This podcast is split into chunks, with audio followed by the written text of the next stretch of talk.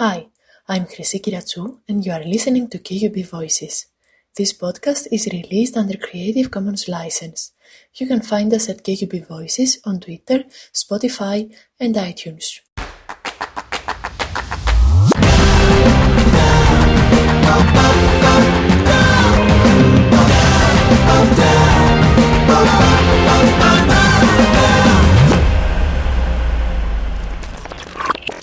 This month we're addressing racism. If you missed the first episode outlining how racism works and how we must work to eliminate it, make sure to check it out. In this episode, we want to focus on the experiences of members of the black community at QUB. We are delighted to welcome a guest host for the episode, Dr. Yasin Brunger, lecturer in Human Rights Law, co-director of the QUB Gender Network, and co-chair of QUB's iRise, the Black, Asian and Minority Ethnic and International Staff Network. Dr. Brunger talks with Esther Andare and Oluwayomi Olaide Kolapo, members of the committee of the student-led African Caribbean Society.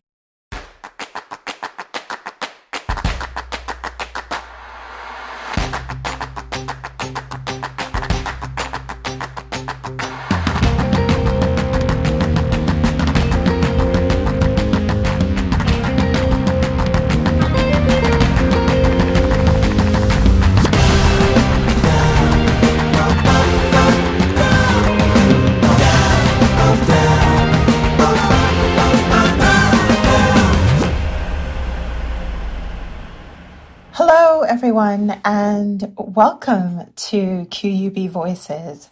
My name is Dr. Yasin Brunger, and I am a lecturer in the School of Law. I also am co chair of iRise, which is the Black, Asian, and Minority Ethnic and International Staff Network here at QUB. I am so excited to be joined today by members of the squad from the ACS, the, that is the African and Caribbean Society here at Queen's University Belfast. I'm excited because as a former student of Queen's, the ACS did not exist when I was here, but coming back as a staff member, my heart just melted when I saw the ACS and how active they were on university on the university campus um, as part of our community here in Northern Ireland, and ultimately the showcase of just Black excellence for everything that it is. Um, so I'm delighted to be joined by Esther and Yomi, but I'm going to hand over to them to let them introduce themselves, tell you a little bit about themselves, and um, and then we'll get a conversation starting. Uh, Esther, over to you. Thank you. Thank you for that, Yasin. So I am Esther. I am a master's in law student um, and I've been in Queen's for the past four years now. So I did a history undergrad here and then I I'm doing my master's in law, like I said earlier.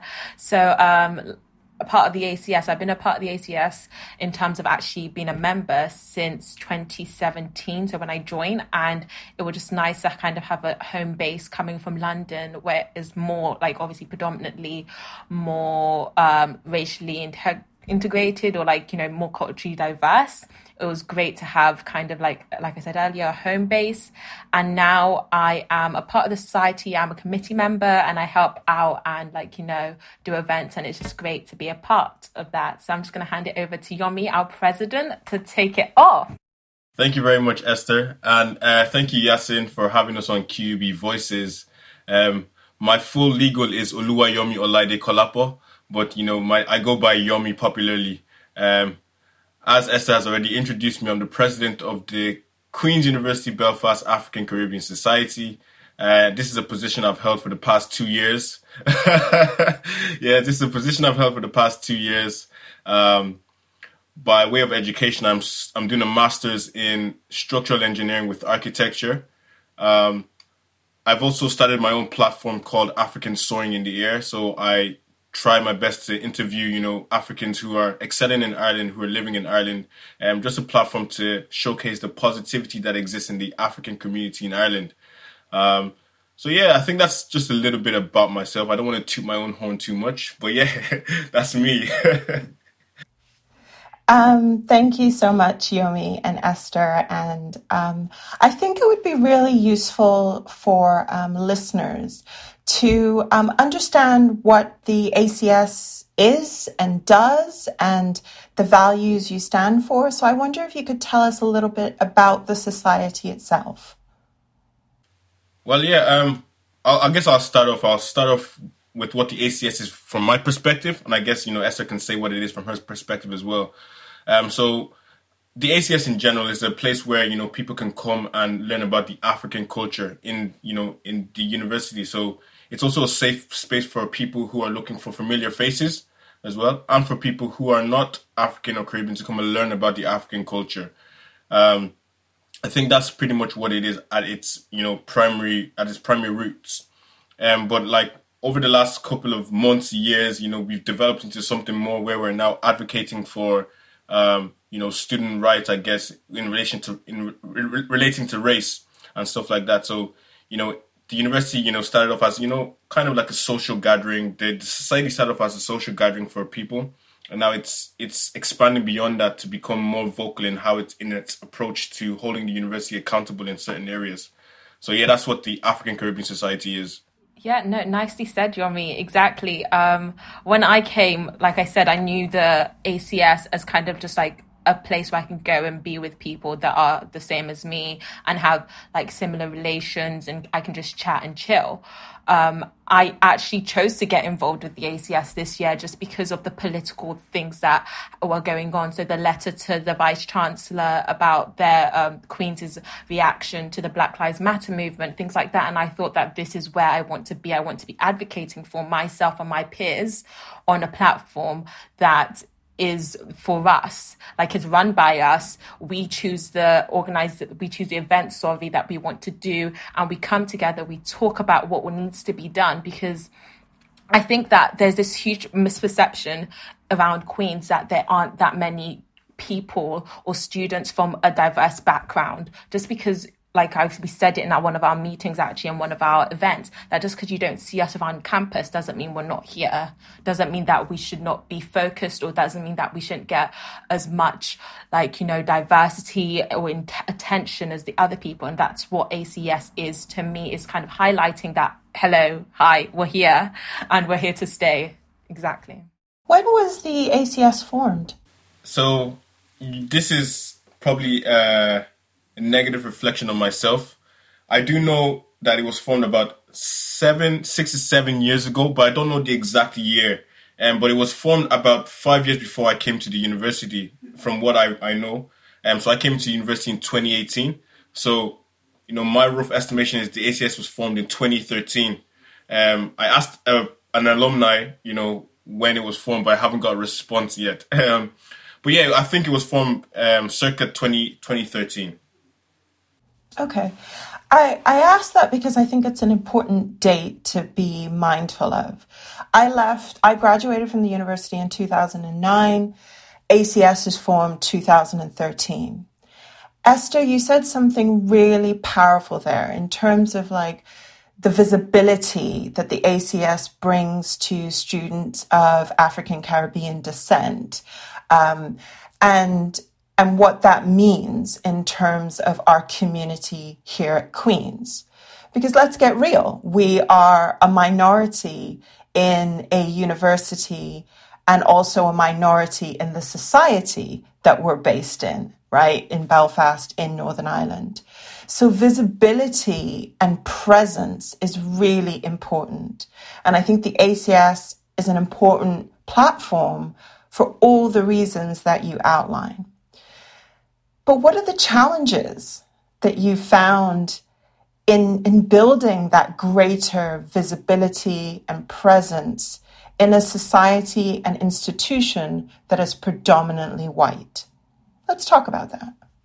Great. So for me, I feel like the challenges is like being taken serious. This is my own perception of it anyway, from being a part of the ACS as a member and now as a like, you know, committee member as well. So looking at the other countries like mainland England. So I have a cousin who goes to Warwick, so that's like Midlands, Coventry, big ACS over there and compared to here is completely different. The perception is different. So i was having a conversation with her actually about having people from a different race within the acs because i was like within northern ireland we when, when i was here like when i started there was like a couple of um, people for that weren't black or weren't from a caribbean descent and they were part of the acs and she was like you'll never have that in warwick. Never. Like but then I was like, we have to have it, like, in order to have the members, in order to have the like actual, I don't want to say standing, but in order to actually be a society, we need to have the members. So we need to be accepting of other people. And she was just like, no, that's not what it is. And I think that is a difficulty, kind of having to find the balance between being true to ourselves, but also having to do what we have to do to stay not stay alive but like you know to carry on going get the members be galvanizing support. And we need to think about allyship and that's what we kind of have to have whereas other ACSs don't. They have their own community to support themselves. I hope that makes sense.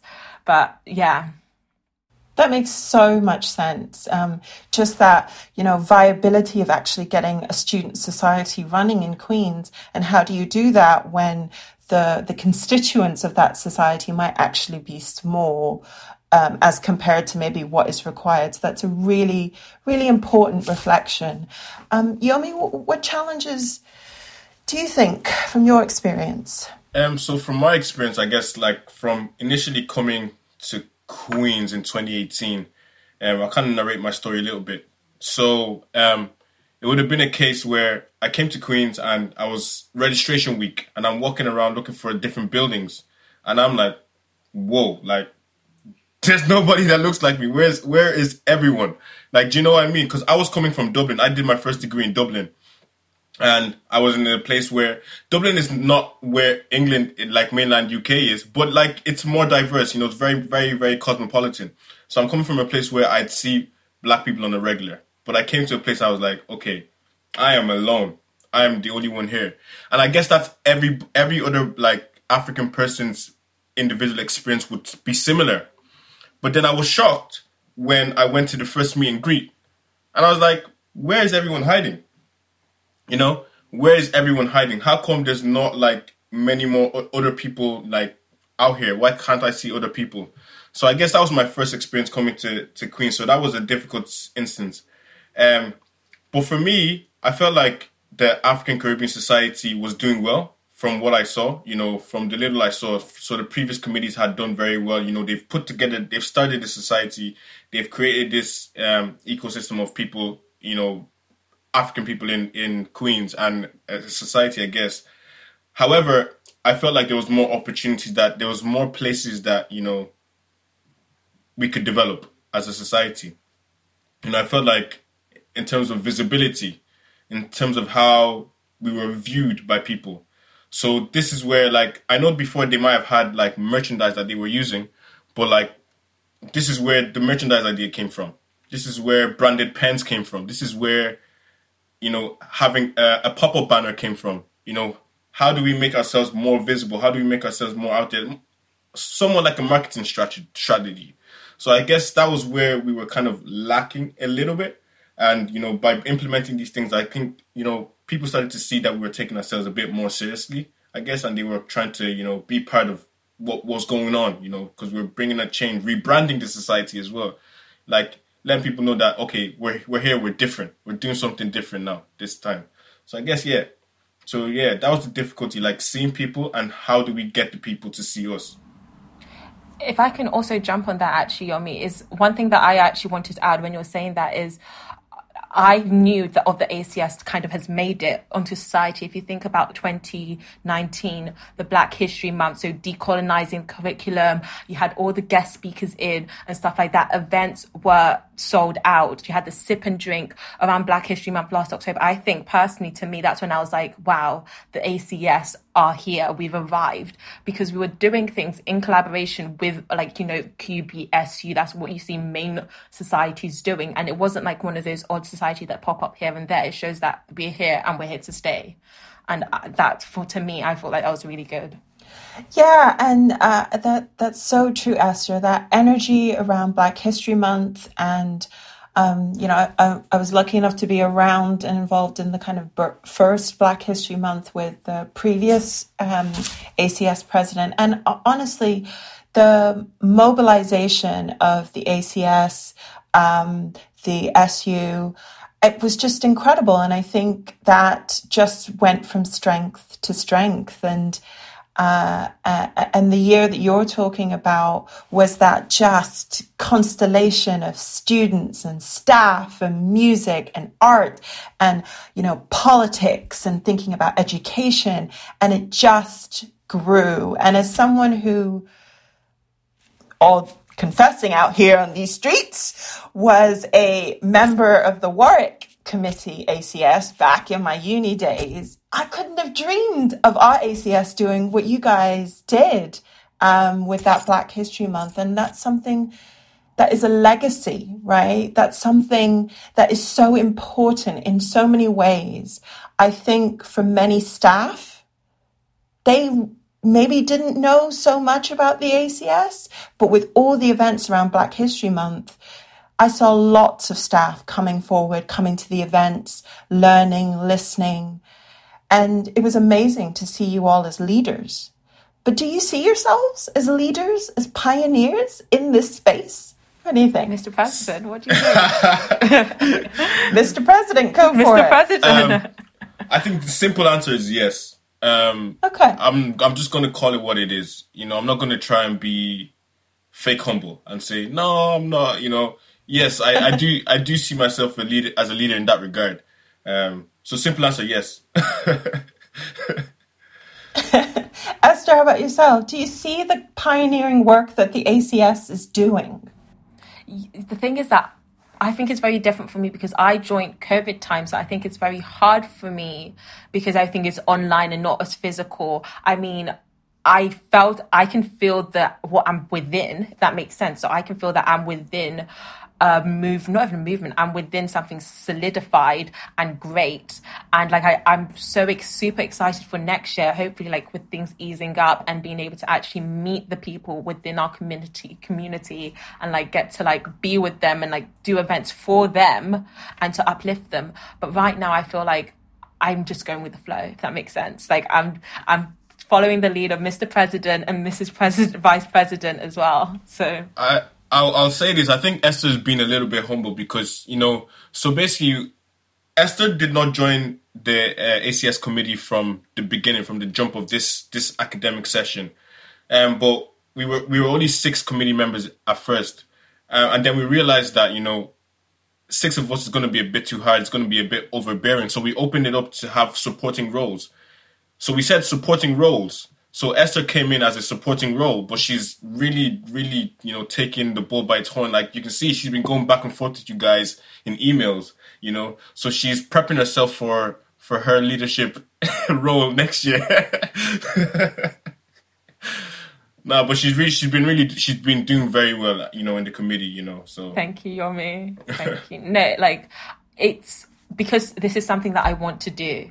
I feel like that I well in the first year when I first came here, I kept on thinking, oh, Q, QBACS is not like Warwick, it's not like all these like big universities, and I'm like, it's good that it isn't like it took me a while, but I'm like, it's good that it isn't. Like this is something that I can make what I want it to be. There's no point of looking down to Dublin being like their ACS is doing this, our ACS isn't.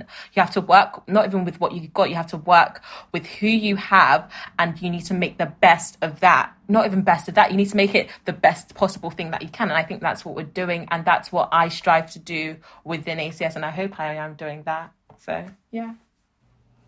Yeah, and that takes us really nicely to a to to a, a tougher subject that all three of us know well, um, which is around how we do racial justice work within Queens and within Northern Ireland. So I want to talk about that ACS letter uh, that was written in the summer of last year. Could you tell our listeners who are not familiar um, what that letter was about and why the ACS felt compelled to write it? Okay, so we all know what happened um, back in May. I think it was the 22nd of May, if I remember correctly, when George Floyd, you know, was murdered in America. And this spiked up a whole, like, a whole massive it reinvigorated the, the movement of the Black Lives Matter. It reinvigorated the Black Lives Matter movement, and us as a society, obviously as Black people, we were hurt. It was a very, very emotionally traumatizing like period for a lot of Black people in this world. You know, even though it happened in America, every Black person around the world felt the effect. So, you know, I, we heard some people trying to, you know, dismiss our, our pain by saying the racism here is not as bad as the racism in America. You cannot, racism has no borders, you know, pain has no borders. We are feeling the exact same pain. And yeah, so that's just a little bit, bit of background. So we as a society, we, it wasn't even on our radar. We were, we were dealing with, you know, emotional stress, you know, it was not on our radar to call out the university for anything at first. But we were quite surprised on the 2nd of June, the Tuesday, the 2nd of June, to see on Instagram that all of a sudden we're posting a black square. And this is when we're like, wait, what? like, like what is this? When you How? When, when you say we, do you mean who, who do you mean by the we? Just so that our listeners are clear. So, so black people, you know. no, people, sorry, uh, I, I meant the square. Who posted the square? the, the university. So the university posted a black square on their Instagram page, and you know, it was it was there's some there's obviously someone handling the the university page, but it's at the same time it's a reflection of the university. They're representing the university, so then therefore we'll say the university posted the black square. Um, you know, we were shocked. You know, a member of um, the committee just sent sent me the the post and be like, they have not given any context whatsoever. They have not put out any anything whatsoever to say, you know, that they're in solidarity with the moment, but they post a black square, which, like, for us, felt like performative solidarity, you know? So we were like, okay, something has to be done. And then a series of protests were, you know, held and ran. We just felt like, as a society, due to the severity of COVID 19 at the time, and because we were part of Queen's University Belfast, you know, there was a limit in what we could do. If we if we could, we would have protested, you know, officially. But we we thought we had to think of something else that we could do that could trigger trigger response, you know, trigger something. So um, the then Vice President for Equality and Diversity reached out to me and said, "What can we do?" So we came to consensus that you know maybe an open letter to the Vice Chancellor and the Chancellor of the universities would be the best thing to catch everybody's eyes because everybody's looking at screens now. M- more people are at home, so everybody's looking at screens. So we we we sat down together. Well, she was in, in Belfast. I was in back home in, in the Republic of Ireland, and we fleshed out what our, our major demands would have been, would be. And the the letter was so very well constructed, and I and I really do not want to take credit for it or make the ACS take credit for it alone because we were really helped by the Vice President for Equality and, and Diversity, Hamza Vani, who really helped us. So we fleshed out the, the key main de- demands, if I can remember off the top of my head, was to to have culturally competent well-being services.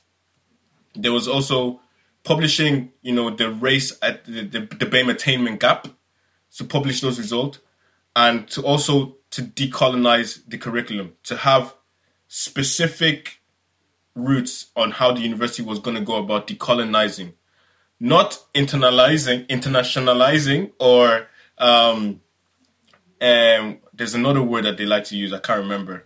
But diversifying. diversifying, but it was strictly that we wanted to decolonize the the curriculum.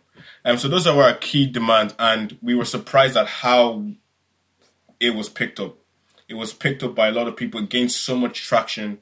Um, so yeah, that was like the background into like us, you know, publishing or putting out this open letter to to the world, I guess. Yeah. Um, And Esther, when when this letter went out and you know it gained so much traction, were you hopeful or fearful or both? I, no, not neither. I, I think I was pissed mm. at just that audacity. First of all, I felt like audacity was the word of Queens to post a black square. And also, I was like, I want to see what their response would be because I feel like at this point I had lost faith in the not Queens as a university, but Queens as an institution and an organization. I've lost I lost faith in them actually being able to respond because I was first of all I was like, are we even going to get a response? Because I saw the letter posted on QUB ACS's Instagram and I was like, this is not going to get a response. Very cynical thought, but um, it did get a response. And when I saw the response, again, I was pissed again because I was like, this isn't a response that I wanted. It was felt filled with so much like empty promises, not even promises. It felt like kind of them not really apologizing or not know anything, nothing solid left. They didn't answer the questions that we asked, in my opinion. And I felt like they didn't actually refer to the problem at hand. They just it was kind of like the blanket you're you're angry and I'm sorry that you're angry type of thing. That's how I felt it was. And I was just like, there, there needs to be more done. Because yes, I, we can't say that we are a substantial or big percentage of the, you know, breakdown of like students. But with, like I said earlier, we're still here these are people that they've been complaining because one of the letter actually said about like you know the racial abuse that people have got and has gone unnoticed. And you know queens have this thing of kind of labeling themselves as the best university for mental health. Like how does that reflect when like a huge population are facing kind of like you know racial abuse of different levels. Like some people i was i was hearing some people getting it from their lecturers in some parts some people getting it from their own peers and like people that they they're meant to be living with. Like how are we meant to feel comfortable knowing that your response to that was posting a black square and when you were called up on it you said oh i'm sorry that you're upset you know? So yeah. Pissed. I think one of the reasons the letter gained so much traction um, is, is because of that those testimonials those those stories that reality that all was not well behind the hallowed doors of the institution. And that whether it was microaggressions or overt racial slurs from either staff students um, and and and creating this environment for um, the members of the ACS, this was not good enough on the part of the institution. And that if they didn't know, now they know. As Biggie says, when you when you what's the line? When you don't know, now you know. Something like that. Yeah. yeah? um, and I and I think and I think that's what you did. And and with that letter, that's what that that's what happened. So one could not deny that racism existed within Queens. The question then is what would you like to see the institution do? Uh, and, and I open that out to both, you know, higher level institution, but also departments, schools, um, different uh, lecturers, um, the SU. What what do you think could be done better? And I know you don't have to come up with all the solutions. In fact, it's not our job to come up with solutions as as as uh, uh, as black people to a racist system. But I think it's useful for for people who are listening to have an idea of what are the types of things, what are the types of changes you'd like to see. So, one thing that I would like to see personally is I would like to see a consistent effort. I find that, yes, you can say, for, for example, Black History Month, I find that's when, um, personally, when Queens and, like, you know, a little bit of SU will come, we'll do our decolonizing talk or like event, and then that's it. So, for what about the rest of the months, the other 11 months of the year? The Queen's QBACS basically are by ourselves. We're kind of like doing what we're doing consistently. And then come October, you're like, oh, let's have a talk here, let's have a talk there. I, we need to see consistent effort throughout the year. We're not just here for October. We're here every single year. So if you want to actually have us on like several discussions, several talks, several panels over the year, have us. Let's have discussions consistently because we need people to know that we don't just crop up when someone is shot in America or in fact down south. We need people to know that we are here and we want to have conversations. We want to be integrated within like just normal society, not normal society, sorry, normal like university society, normal SU happenings and what's going on. We need to have a space for us to be like, you're welcome here. Yeah, for me, I guess, um, yeah, I, I very much agree with um, Esther. Um, but for me, I, I'm thinking, you know, from from a specific point of view, I can't, I can't experience racism now, and walk into the well-being services and see someone I can confidently want to share my experience with, because simply put, they just they just won't get it. They just won't get it. They, you know, you might you might come across and, and as if as though you're taking it out of context or over overreacting, but you know, I can't sit down in the well-being service and, and report, you know, racism to someone and, and, and hope that they will get it. So I, I'm I'm looking to see if they would if the university would have more culturally competent well-being ser- services. Someone that looks like me. You know, let's let's let's forget about me. Let's look at you know we have many Asian students. Can an Asian student walk into the into the well-being services now and confidently, you know, speak about his negative experience to a white person? You know, that's something he can't. It, it's it's it's not it's not the case at the moment. So I'm looking to see if, if that can change. You know, yes, we, we put out all these mental health stuff and all this well being stuff, um, but it's, it's deeper than that. It's there's no generic way to deal with mental health. There's no one size fits all. So why not provide what can be suited to the demographic that exists in Queens? You know, so that's that's one thing I would I would love to see um, in Queens University. And yes, definitely a more consistent effort effort would would be would be great, as as Esther has mentioned, a more consistent effort.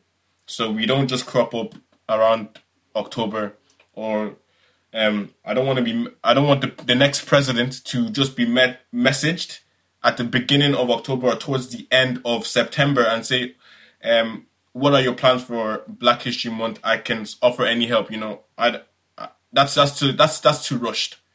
You know, it's, it's too rushed for us. You know, I don't I don't only exist in September and October, and then you leave me alone. On top of that, I also think that there needs to be unconscious bias training personally um, within lecturers and even students as well, if we can, because I think people are underestimating the fact that for some of these students that come from predominantly white towns, this is probably their first time like you know encountering someone from a different race a different culture from them so there'll be things that stem from just their own like mentality, their own thinking that they think it's like, oh, it's not racist. I'm just asking a question. Like, you know, I think one, we're talking on me, and you said that some people just like move to the other side of the road or something when they like, you know, see black people, for example, like these need, these things need to be brought up and like explained. Like, you can't be saying things and doing things because that's what you think it's normal and you think it's not racist because everyone does it. There needs to be more awareness on that. And do you know, talking on that, you know what is surprising yet that we had back in in May May last year, June last year when we were doing all of this work, it was surprising to, that a student reported to us and she told us exactly what the the university said. The university she reported racism, and to my surprise, to my shock, the university said these students are from rural backgrounds and any exposure to punitive action would remove their learning experience. So basically, they were saying in hindsight was that deal with it. You know, um, they will learn. Just leave them alone. They will learn. That's what they were saying. They were they were accommodating this, and we can't accommodate this. So definitely, like there needs to be um, unconscious, unconscious bias training. Definitely, I do agree with that. Yeah, and I think you know there is um, uh, training for staff. Um, uh, available, and I think it's uh, in fact compulsory for staff. I'm not I'm not sure what the landscape is like for students, uh, whether they have to do something uh, as a compulsory unconscious bias training.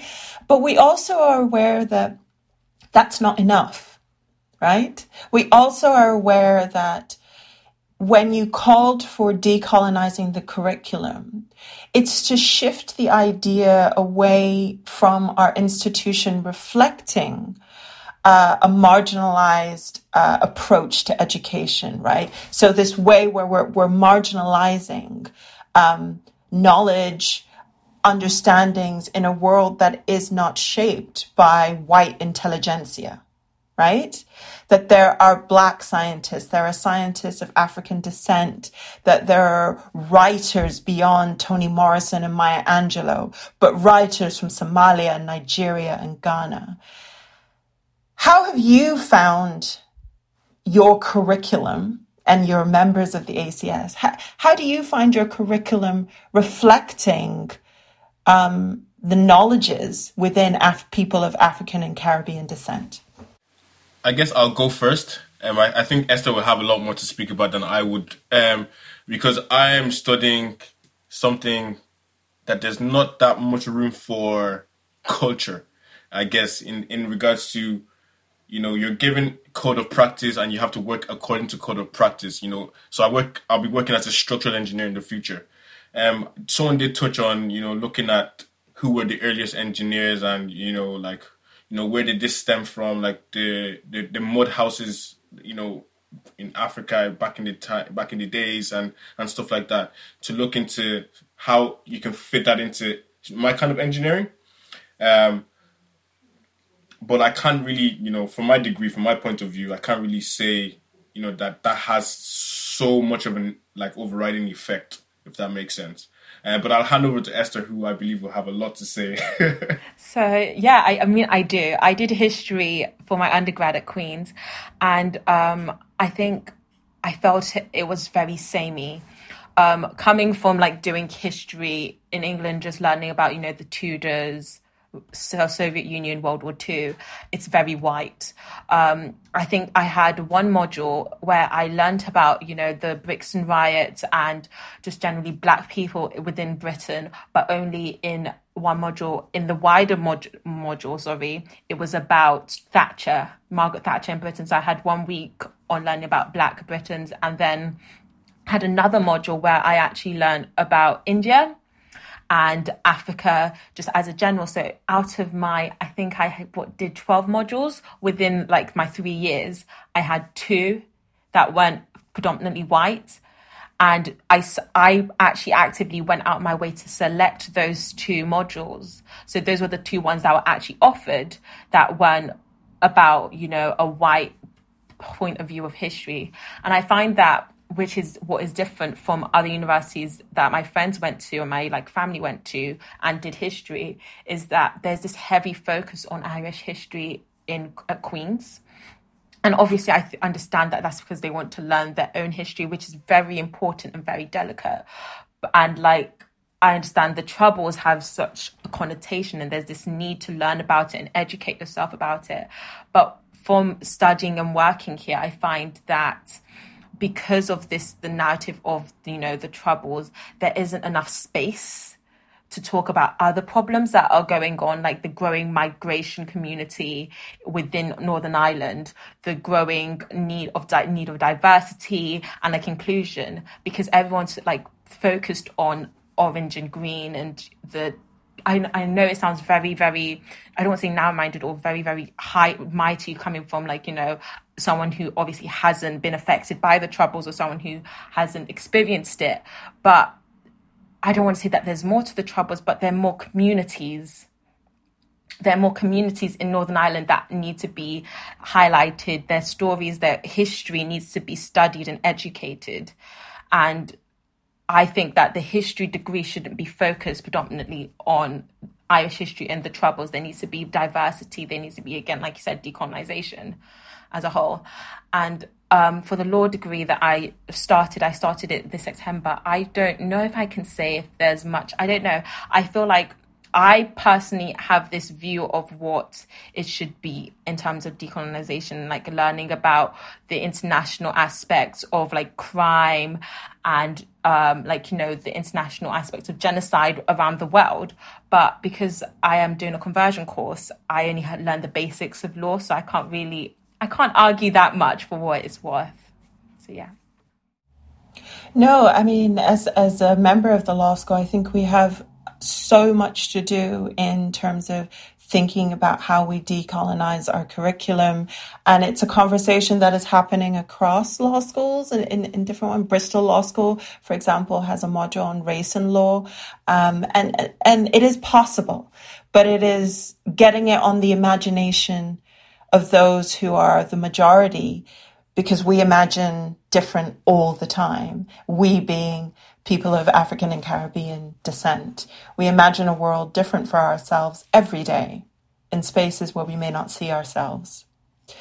To round off, I wanted to share moments of joy and motivation. So I asked the two of you before the um, conversation started to um, think about uh, a piece of music or poetry or literature, something that motivates you and gives you joy. Because I think as Black people, we're often renegated to this idea of talking about race, talking about the heavy stuff, talking about trauma, talking about how to fix institutions.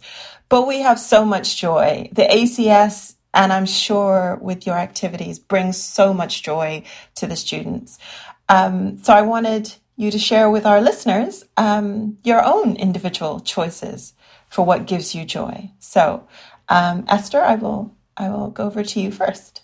So my choice was India.Arie's. You know, I am not my hair. Um, yeah, you, you know it. Yes. Do you know the song, yes. Yomi? I mean, you don't. Do, no. No, you're like, no, I don't know it. No, no. Um, Something to listen to straight after. You really do. It's a banger, first of all, and it's just like an anthem. I started listening to it when I was like 13. I came about it like absolutely randomly, and every time I listen to it, I sing it, and it just gave me empowerment. Do you know what? Like, I'm not my hair, and I feel like hair is such an important conversation for Black women because it is stigmatized. It is everything, every single word that you can think about it, our hair has been basically. So I absolutely love that song. And it's just empowering, being like, you can be whatever you want to be. Who cares about your hair? So yeah, that's mine.